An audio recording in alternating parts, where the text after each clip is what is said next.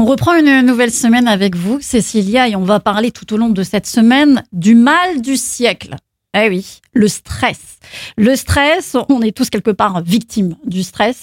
On le vit d'une manière ou d'une autre, autant chez les jeunes que d'ailleurs euh, chez les adultes.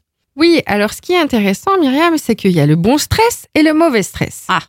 Le bon stress, c'est celui-là qui nous habite quand on est dans un challenge, quand on est en compétition. Et qui nous pousse à dépasser nos, nos limites. Exactement. C'est l'adrénaline. Ouais, Ça, ça, c'est voilà. le bon stress. Ouais. Mais il y a aussi le mauvais stress.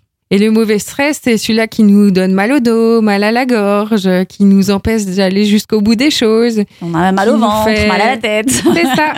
qui nous fait un petit peu euh, diminuer dans Mm. nos capacités et aussi dans notre perception à voir les choses autour de nous.